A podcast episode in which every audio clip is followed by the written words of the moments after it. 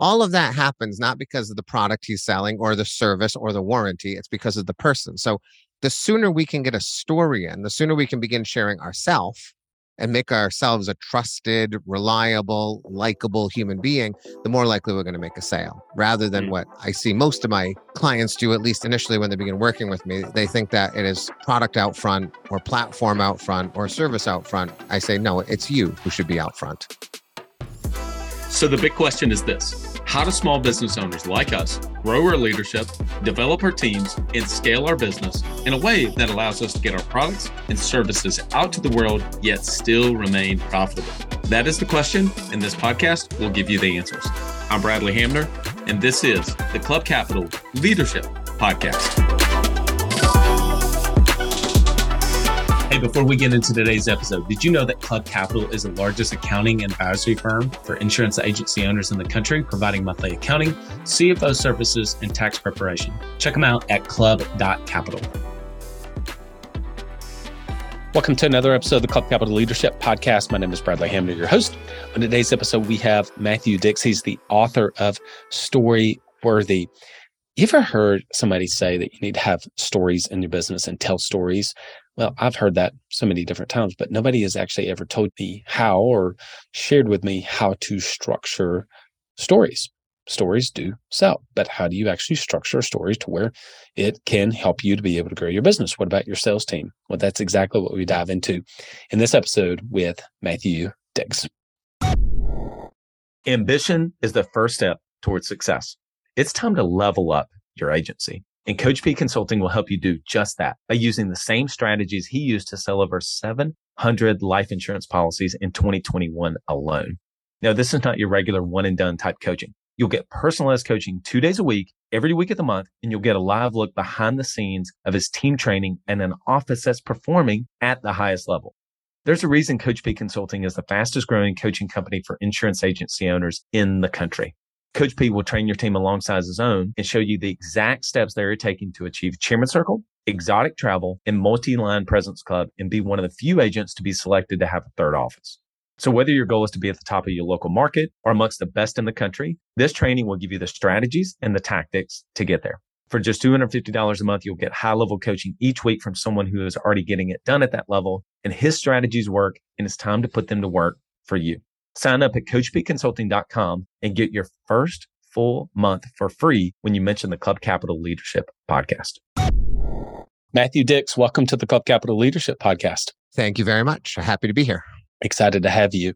So, we always start with background and origin story, which I was thinking about this before you came on. I thought, well, how ironic that I'm going to be asking this question to the storytelling man himself. I do want people to kind of get an idea if they're not familiar with your work, your background and origin story. Like, how did you even get to kind of where you are today and ultimately writing the book around stories? So, what is your own personal story? Well, before I sort of fell into storytelling, I was an elementary school teacher. Actually, I still am. I just finished my 25th year of teaching. I was a novelist, or I'm sorry, I keep saying was. I am still a novelist and now a nonfiction writer. I've published six novels and two books of nonfiction. So I of doing that, teaching and writing, and The Moth, which is a international storytelling organization, true stories told live on stages without notes. That sort of popped up in New York and they began producing a podcast. And my friends heard the podcast and said, Hey, there's a thing in New York that you should go do. You've had the worst life of anyone we know. I bet you have good stories to tell, which is really not a nice thing to say about your friend and probably not true, really. But I always say yes to everything that I'm sort of offered. I believe in doing it once and seeing if it's for you. And so eventually I overcame some concern over going to New York and sort of competing in a storytelling competition with a bunch of city folk with side eye and man buns and narcissism and anger and all of the things that I imagined this audience would have. I was totally wrong about all of it. But I went to New York to the Nuyorican's Poets Cafe, which is sort of a famous location. Okay. And my plan was to tell one story and hopefully get on stage, do it, and then never do it again. And mm. honestly, even when I got there, I planned on sort of bailing. I got there and realized I don't want to do this. And so mm. you drop your name in a hat or a bag, really, and they draw names out. And there's usually about 20 names in the bag and they draw 10 out. So you've got like a 50 50 shot of getting on stage. So I sort of was secretly hoping that my name would not be picked. Mm. And we got through nine storytellers. My name had not been chosen. I was already sort of driving home in my mind when my name was picked 10th. And at first I didn't move. It occurred to me no one knows me here. So if I just sit very quietly and very still, they'll eventually pull another name and I won't have to do this. But my wife was with me and she kicked me. She reminded me of what my name was and told me to get my butt on the stage, which I did. And I told a story and I won. And I found out standing on that stage and speaking that I sort of loved doing what I was doing. And that was sort of how it began. And so for a couple years, I would travel to New York and Boston. I live in Connecticut, so I'd go back and forth between the two performing. And I became a known quantity. I won a lot. I was good at it right away. And so people started inviting me around the country to tell stories. And then eventually, business people started seeing me in shows and mm. hearing our podcast and saying, I would like to do what you do only for business. And it grew from there. I actually didn't think I had anything to share with business people, frankly. The first person who came to me, his name was Boris. He's a local guy in Connecticut who owns a business. And he said, I want you to teach me how to do that so I can improve my business. And I said, I don't think I can help you, Boris. I tell personal stories on stages. That's really my jam. And he said, No, you can help me. And we had coffee. And it turns out he was absolutely correct. And today I work with Fortune 100 companies and advertising agencies and attorneys and Santa Clauses. I work with government agencies and priests and ministers and rabbis, everybody who sort of could use a story. I have worked with one version of that person or another over the years. It's been a lovely accident that has yeah. um, blossomed into a business for me. That's awesome. No surprise that you told a good story even there. I, Sunday, Father's Day, lost someone who was really close to me, one of my grandfather's brothers, one of 13 Sorry. brothers and sisters. Mom, yeah, thank you. My Uncle John. And the reason I share that is because when I was around my son's age, 12, maybe 10 through high school and then college, he had such a profound impact on me. And one of the ways that he had such a profound impact on me is that when he told stories about when they grew up, I mean, they grew up literally dirt poor. They had so many kids because they needed to work the fields. I mean, it was Great Depression era, 1920s, 1930s. He hitchhiked to college, so on and so forth. And I just would sit there for hours and listen to him tell these stories. And it was almost like it was fiction, but it, obviously it wasn't fiction. And so I miss my Uncle John, obviously. So this is a little bit of a tribute to him just to mention him. But I've never been able to unpack what makes a good storyteller and then I want to kind of get into asking you around the framework of developing stories. You and I talked before I hit record about businesses have been told tell stories of successful clients and transformations and how you've been able to help people, but nobody has actually ever told them this is how you actually structure a story. So we'll get to that in a second. What about the storyteller themselves? What makes people connect? What makes people maybe even turned off? Well, I think one of the problems people have is they fundamentally don't understand what a story is. And so when you meet a good storyteller, what they do is they tell you stories. And so often in life, what we encounter is people reporting on their life, which is to say, some stuff happened to me, and now I'm going to tell you that stuff that happened to me, which is fine for your spouse or someone who is willing to put up with you. But none of those things are stories. As remarkable or amazing or as hilarious as something might be, if there's no fundamental sort of change in the human being, if you don't evolve in some way or devolve in some way, if you're not different at the end of your story than you are at the beginning of your story, then you really haven't told a story. You've just sort of told us a chronological account of what happened to you. And no one has ever asked for that in their lives. They've never said, Boy, I hope I find out exactly what Matt did today. No one wants that. They what they really want is did something meaningful happen to you today? And can you frame it and tell it in a way that is entertaining, compelling, sort of universally relatable, all those things. So I suspect that your uncle, what he was really doing was not reporting on his life, but picking out moments of meaning to convey to you in a way that was entertaining and probably demonstrated over the course of time some kind of change in him. I learned something. I found something about myself. I saw the world in a different way I understood my parents or the economy or my country or the land, all of those things, I understood them in a way that I didn't understand at the beginning of the story. That is probably mm-hmm. what he was doing and what most people don't do. That makes sense. Yeah. And him and then other people, and even some podcast guests, whenever they tell stories, I don't know what a word to use, but it can be gripping. It's almost like you, in a way, get teleported to that scene. Yeah. As if you were there watching it like I was a part of it, right? right? Is that kind of what they do well? Yeah, I say they activate the imagination or sort of they close the two eyes that are on your face and they open the mind's eye and mm. they allow you to see a movie. My goal is always to get a movie running in your mind's eye. And so when I'm speaking a story, what I want you to do is to sort of stop looking at me I almost become irrelevant to you. And instead, what you're really looking at is the story that I am projecting into your brain as much as I can. And in terms of that idea of it being gripping, the word I like to use is wonder, which is we're constantly as storytellers causing our audience to wonder what is going to happen next or what we will say next. And we must assume as human beings and as storytellers that no one wants to hear anything we have to say which is mm-hmm. almost always true. And particularly in sales, frankly, no mm-hmm. one is ever really excited about a salesperson calling on them, right? So we have to find a way to get them to want to hear the next thing we have to say. And so mm-hmm. we can mm-hmm. do that through stakes, suspense, humor, surprise. There's techniques that we can use to get people to engage in what we want to say. But I think the mistake people often make is the assumption that people want to hear what we have to say. And the best storytellers in the world, including my friends and myself, when I take the stage, I never assume my audience wants to hear anything I have to say. And so I am relentless in my attempt to create wonder in the minds of my audience. Words are powerful. Just even using the word wonder is just a powerful word. I've become a lot more entrenched into the language that we use with ourselves and with our teams in business and I think that is an example of that. It's not a word that I use very often of wonder. So let me ask you this before your work, the only work that I had been familiar with from a story perspective, and I can't tell you that I've at all dive, dove into it, was whenever I was first introduced to this idea of the hero's journey, basically. Can you talk about that and maybe how your framework and how you approach it is similar slash somewhat different?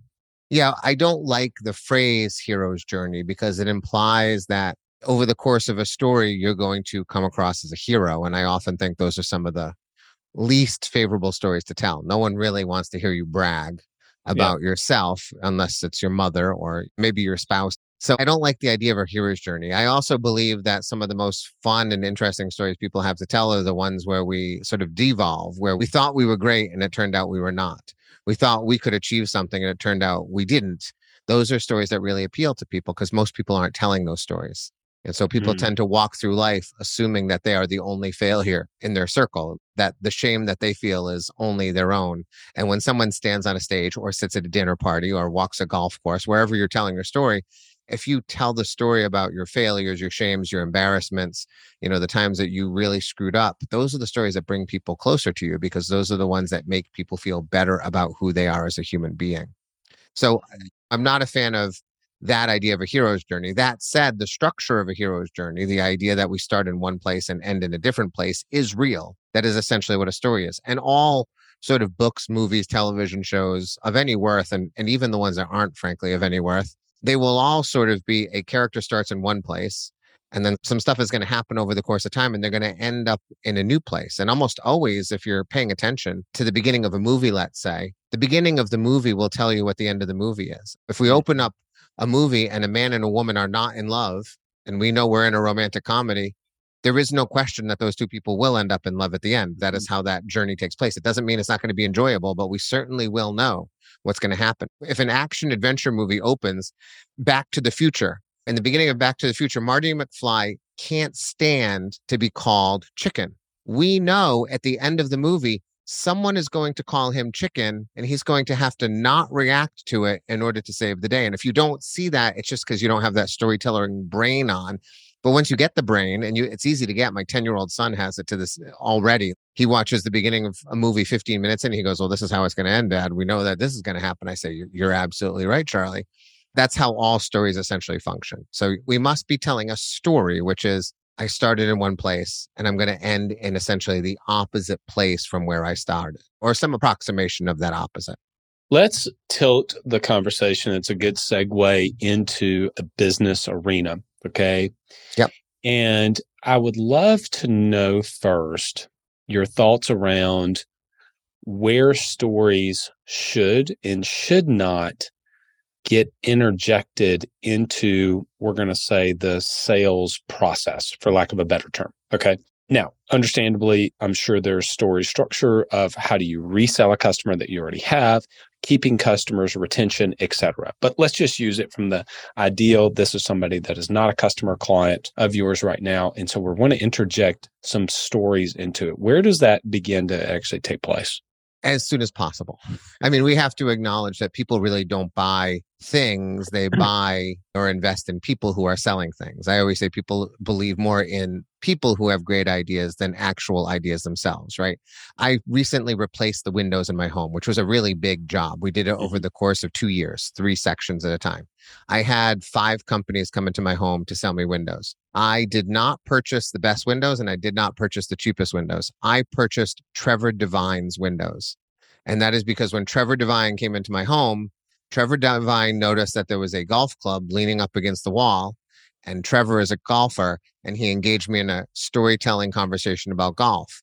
And when my wife came in, she was baking, and he began talking about cooking to her. And pretty soon, Trevor was a guy hanging around in my house who happened to eventually tell us a little bit about his windows. And I said, This is the person who I want involved in my life for the next two years. His windows are good enough and the price is good enough. And it paid off because we also ended up buying doors from Trevor. And just like six weeks ago, my storm door came loose. And I've got a cat who wants to get outside, but he's an indoor cat. So it's going to go badly for him if he gets outside. And so a loose storm door is sort of a problem for us with this cat. And so I called Trevor and I said, I don't know if my storm door is under warranty or not, but could you get someone to repair it as quickly as you can? And Trevor came that afternoon while I was at work and repaired it on his own without even saying anything to me. I came home, the door was fixed.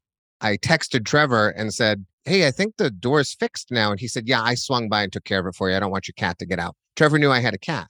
Trevor knew why it was a concern for me, right? All of that happens not because of the product he's selling or the service or the warranty, it's because of the person. So the sooner we can get a story in, the sooner we can begin sharing ourselves and make ourselves a trusted, reliable, likable human being, the more likely we're going to make a sale rather than mm-hmm. what I see most of my clients do, at least initially when they begin working with me. They think that it is product out front or platform out front or service out front. I say, no, it's you who should be out front. So, for someone listening to this, and let's just hypothetically say someone has been in business for five years, and I, listen, we've got people that have listened to in their first year, second year, et cetera. So, of entrepreneurship. But let's just, in my hypothetical example, say they've been in business five years. They've had a number of stories, situations that have occurred, good and bad, right? We have a lot of insurance agency owners that listen. They have all kinds of stories, right? And they have told that story probably somewhat similar, but not the same every time. And right. it hasn't been structured correctly. And this is one of the core things I wanted to talk to you about today. Somebody's listening to this and they have like, oh yeah, I've got a good story. I've got a story about this happening, this bad thing happening, etc. And then I've got a story of the opposite of this bad thing happened, but they were taken care of and etc how do we begin to take these stories that literally are living in our minds and be actually get, it, get them down into a document, but in the right structure so that then we can rehearse it? Is that the right terminology? Maybe you can even speak about that yeah, too. I would say don't memorize it, but remember it. So mm-hmm. it should come out a little differently every time because if it's memorized, people will know it and it won't feel authentic. So I don't memorize anything that I say on stage. I sort of remember it. I remember scene by scene and what's required in each one of those scenes to say in order for to move on with the story. But yeah, I would say you're going to rehearse it in a way. I think the first thing we have to do is talk about that structure. I say that we start at the end of the story. Whatever the end of your story is, that's where we begin because we have to know what we're aiming at. And that'll help us find the beginning of the story. So the beginning is going to be the opposite of that, right? So if I know at the end of my story, this good outcome will happen because they have purchased insurance and life has worked out for these folks we need to show the opposite of that, which is they don't have the insurance and what could happen, let's say. We want to make sure we're telling a story. And so stories are comprised of scenes, and scenes are comprised of physical locations. If the movie in the mind of the audience's eye is going to continue to run, we must have physical locations in the audience's mind at all times. Meaning, at any point during the story, if your audience or your customer, or whoever you happen to be speaking to, can't see the character in a place, that means the story has fallen apart. Just like in every movie, if suddenly the character is not in a space, you have a problem with your story. So if you mm. think about location at all times, every story I say should start with location and action, which means the location is going to activate imagination, right? I like location because if I say I'm standing in a kitchen, I don't need to use another adjective for you to see a kitchen because we all know what a kitchen looks like. Now, you're not going to put me in the kitchen that I was once in, but that doesn't matter to me unless the particularities of the kitchen are relevant to the story. I want you to put me in the kitchen that you can visualize best. That mm. might be your own kitchen, your parents' kitchen, a kitchen you see on television every week, whatever it is. The way that we create vivid stories is we avoid using adjectives whenever possible. And instead, we offer our audiences nouns that they can see clearly we leverage their imagination and their experiences rather than trying to construct a kitchen using words because you can feel the bandwidth and the effort that will be required by an audience member to remember what the kitchen looks like, right? If I start to tell you what the refrigerator's on the left and it's stainless steel and there's a sink next to it and it's a white sink with a metal faucet and to the right of it, you can feel already you're going to spend so much time keeping track of the kitchen, you will lose the story. You know, the Makes classic sense. example is when a storyteller tells me in the beginning of a story that a woman has blue eyes, right? I always say those blue eyes had better be relevant in the story because what you've asked me to do is to keep track of the color of this woman's eyes for the rest of the story. Mm. And if the eye color becomes relevant at some point, great. But if it's not, you've wasted my bandwidth and probably annoyed me by giving me an unnecessary detail that was not relevant to the story. You should have just said pretty woman and let me imagine my version of a pretty woman for you who I can see perfectly. Uh, so uh-huh. nouns are better than adjectives in stories. Not to say that we don't need adjectives sometimes, but when we can avoid them, that'll create a visual representation in the audience's mind and that makes the story come alive. That's so good. Two lane county road, a roundabout, a four lane traffic stop, something like that that's enough. Somebody's putting it right there where it needs to be. Otherwise, unless the color of the sink, the color of the eyes, etc., is relevant, it doesn't matter. Those details become it takes away from the story instead of being additive, right? Yeah, and it prevents the audience from seeing it as clearly. People always ask me, "How do you make your story so vivid?" In my mind, and I say because I just leverage your experiences. If I tell mm. you I drop a bowl of blueberries on the floor, right? Yeah. I dropped a bowl of blueberries on the floor. You can tell me already if the floor is wood, linoleum, or tile. And if it doesn't matter to me, I want you to see the floor you're most familiar with because that is the one you'll see most clearly. And suddenly my story will seem very vivid to you in a remarkable way when all I said was floor and allowed you to fill in the details without me wasting any words. Mm. So that mm. can be really helpful when we're telling a story. And whenever we're sort of activating imagination like that, the audience understands he's telling a story and stories are entertaining. Whenever you tell a story, you launch three chemicals into the brain of the listener. You actually change their brain chemistry.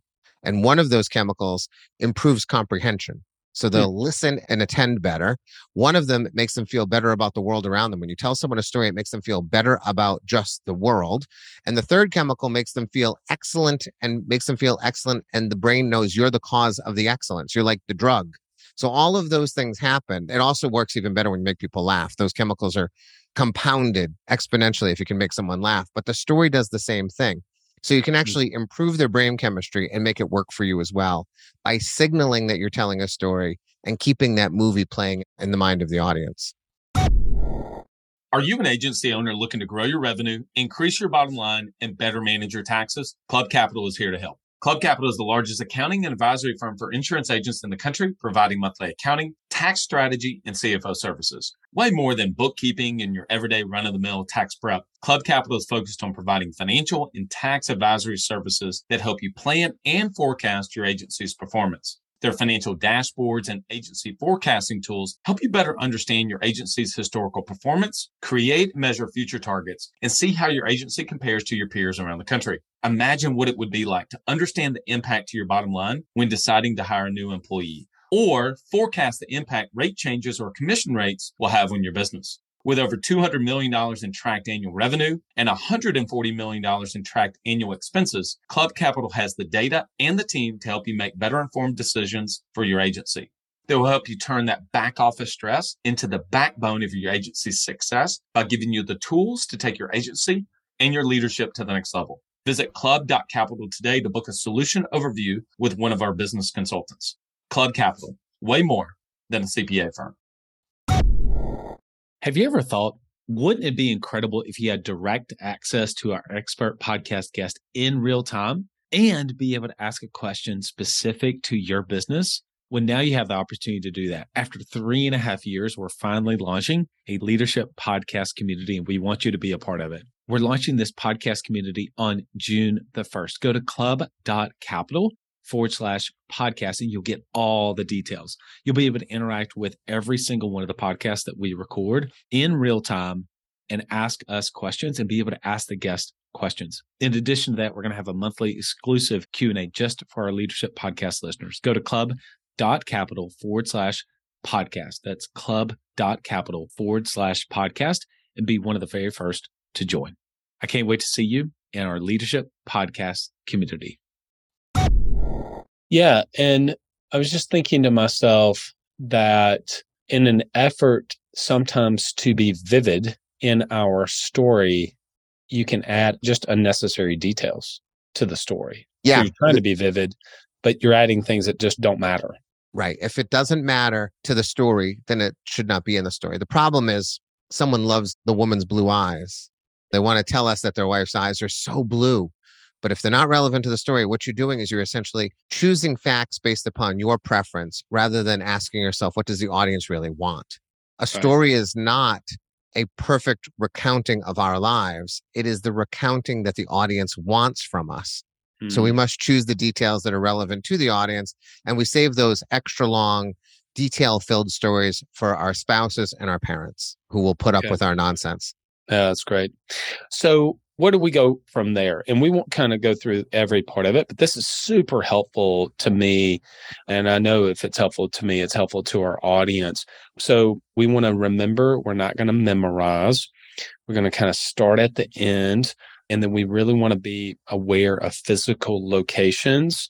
And then you mentioned action. What else? Where do we kind of go from there if we're actually building out the structure of the story? Sure. Well, before I move on, just to be clear, when I say start at the end, we start the crafting process at the end. Mm-hmm. Obviously, the end will always still be the end, but we ask ourselves what the end is so that we can find our beginning. But after we do that, let's say, what we want to make sure we're doing is doing that tricky thing of creating wonder for the audience, giving them a reason to hear the next thing we have to say. And typically, the ways to do that are few and far between, but it's sort of easy to deploy. One is stakes which is essentially what is at stake in the story? Is there a problem? Does a character want something? Do they need something? Is there peril in some way? So, in an action adventure movie, what is at stake oftentimes is our character's life and the thing that they are pursuing. Or in a Mission Impossible movie, the stakes are this is an impossible mission. By the end of the movie, Tom Cruise will make the impossible mission possible, right? That right. is the stake of the story. So we can use stakes and we can plant them throughout a story. So what begins as a problem at the beginning of a story can transform, can increase over time. But that's a good way to hold people's attention because once they know a character wants something, an audience wants to know if they're going to get it. That's a stake. Suspense is merely the suspension of information. So I'm going to tell you some of something, but not all of something. Or oftentimes it's the way we just simply structure a sentence. So I was working with a storyteller the other day, and the way they structured their story or structured their sentence, they said something to the effect of So the cat jumped on my chest and its claws just tore into me and drew blood. I love this animal, and yet it's tearing me to pieces. And I said, That's a terrible way to tell that story.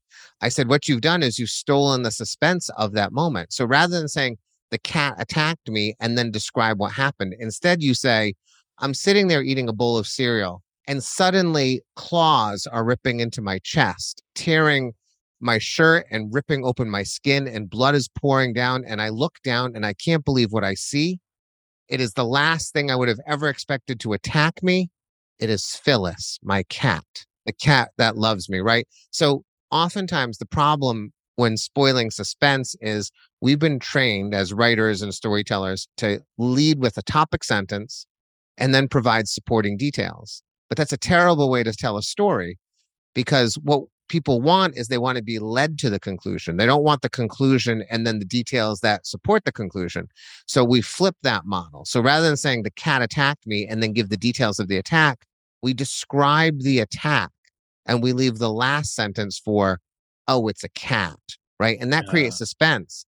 And you can do that throughout a story simply by deciding where you're going to say something, what you're going to mm-hmm. hold back. I hold back the cat as long as possible so people can wonder what is attacking me, right? I even say Phyllis before I say cat, right? So I look down and it's Phyllis. I pause. That pause causes everyone to wonder what is a Phyllis, right? And that what is a Phyllis is enormous in a story because it causes everyone to go, what's a Phyllis? And you say it's the cat, and then you'll produce a laugh and you'll change their brain chemistry. And all of those things will happen simply by deciding what order to say things in. That's the production of suspense. So stakes and suspense. Mm-hmm. We can use surprise as well. It's my favorite one. And that's essentially we're going to create an opportunity in the story for people to be shocked. And typically, the best way to do that is we simply ask ourselves, when were we surprised over the course of a story? That's when our audience should also be surprised. And surprises are usually predicated on I'm going to tell you some things that will lead to the surprise, but I'm not going to let you know how important those things are. I'm going to give you clues along the way, and then I'm going to produce a surprise eventually. And then you can also hmm. use humor, which humor is sort of a candy. It's not really something that produces wonder, but it will keep people entertained and listening to you for a while. It won't work the whole way through, but humor sort of will placate an audience when all those other things have fallen away and you're sort of saying things that are less than entertaining. If you make them funny, now they're going to be entertaining. What was really running through my mind is skill acquisition and that being a good storyteller is a skill and you can acquire the skill. You just yes. learn the framework, learn the structure, take your story, break it apart, begin to formulate it, just moving pieces around at a certain time. Your cat story is a wonderful illustration of that.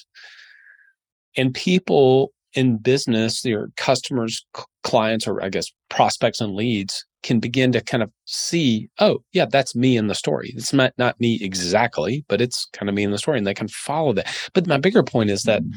that I see it as a skill now. I see it as a skill now. And that while some people, maybe my Uncle John's clearly was not, he didn't read your book.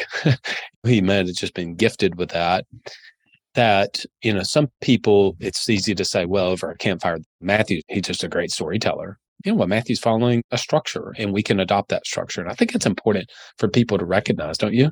Yes i do. I think the mistake people make is they think they're natural storytellers which to be honest at some point i thought the same thing. So i used to get asked how did you start winning all these championships right away? And i said well i think i just stumbled upon something i was good at.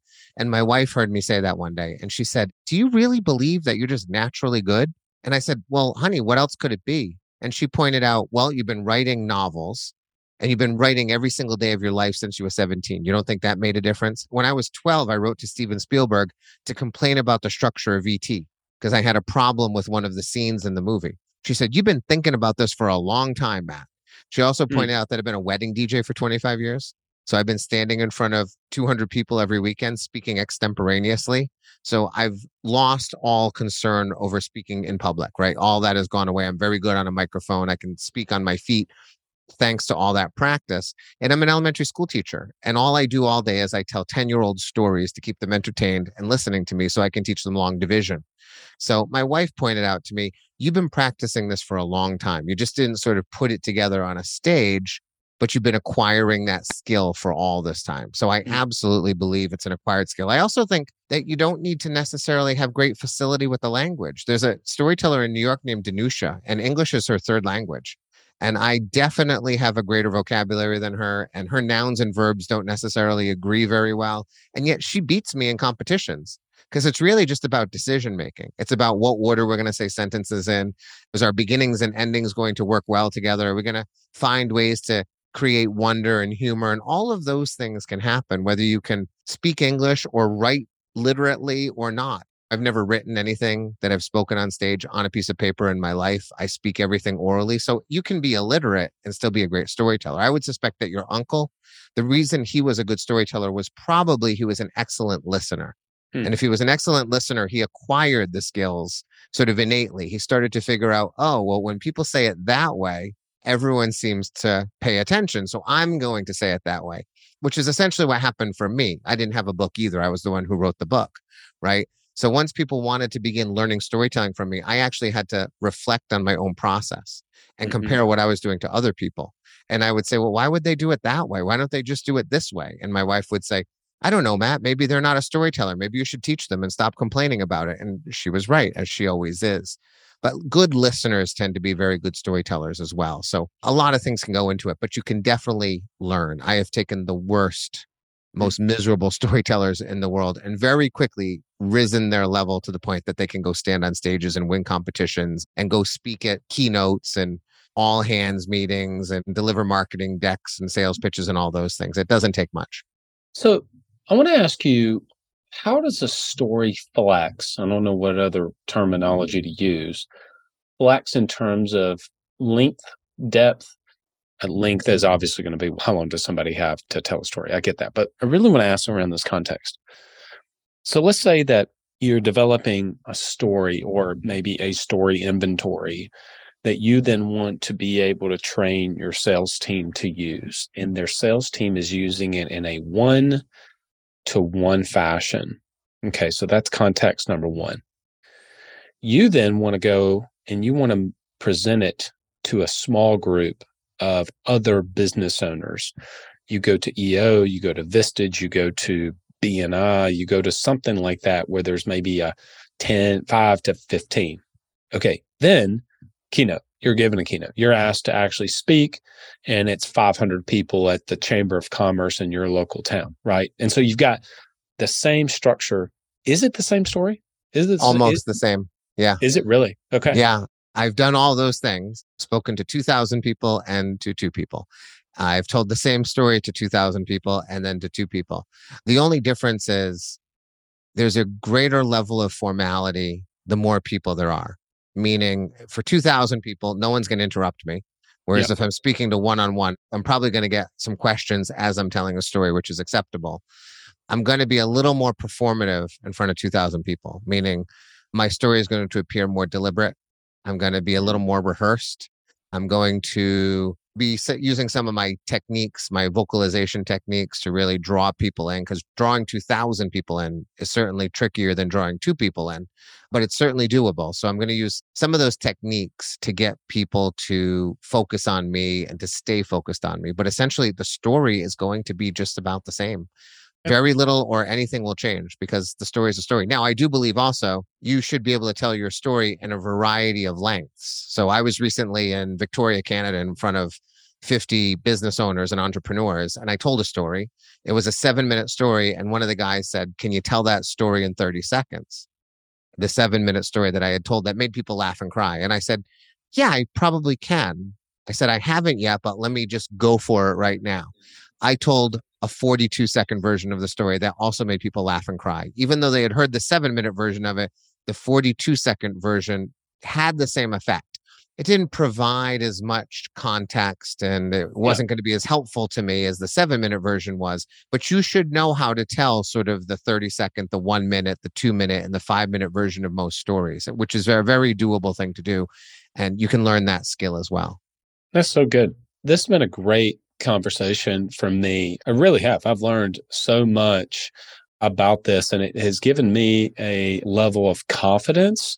And then also, I want to go and detail out my story and structure it correctly. I've gone on some different podcasts, certainly on this podcast for three and a half years. I've told different aspects of my story from a vulnerable perspective of not re- understanding how to read financial statements to my own personal burnout. I mean, so many different th- aspects of it. But when you go on another podcast, I haven't certainly rehearsed it, but I've definitely have not taken the time to structure it because I'm so off the cuff when it comes to podcasts in general that when I go on somebody else's podcast and tell that story, it's not like I'm following a structure. And I see right. that as an opportunity for me to be able to improve myself. And I think that's going to be able to help other people too. This has been great people want to learn more about you, obviously, I've really enjoyed your book, but where can they connect with you and where would you point them to, Matthew? I guess I'd point them to storyworthymd.com, particularly for your audience. That's sort of my location where business people and entrepreneurs and anyone who's sort of looking to purposefully use stories to move forward professionally in some way, whether it's a business or themselves interviewing, things like that.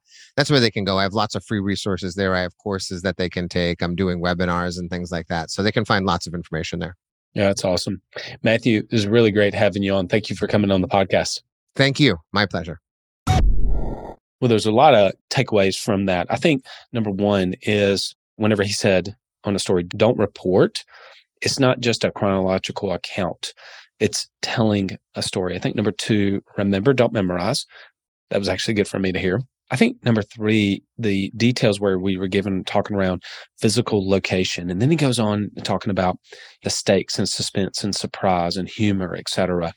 I think those were some of my biggest takeaways. And then ultimately, probably my overall biggest takeaway is that storytelling is a skill and that it has a structure and you can acquire that skill.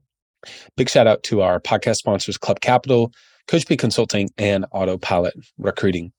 If you want to be able to tell a story to attract A players onto your team, you can develop, use that structure from Matthew to be able to tell the story of your business, how you got started in the story of your team so that you can attract A players and then work with a recruiter to be able to bring them on.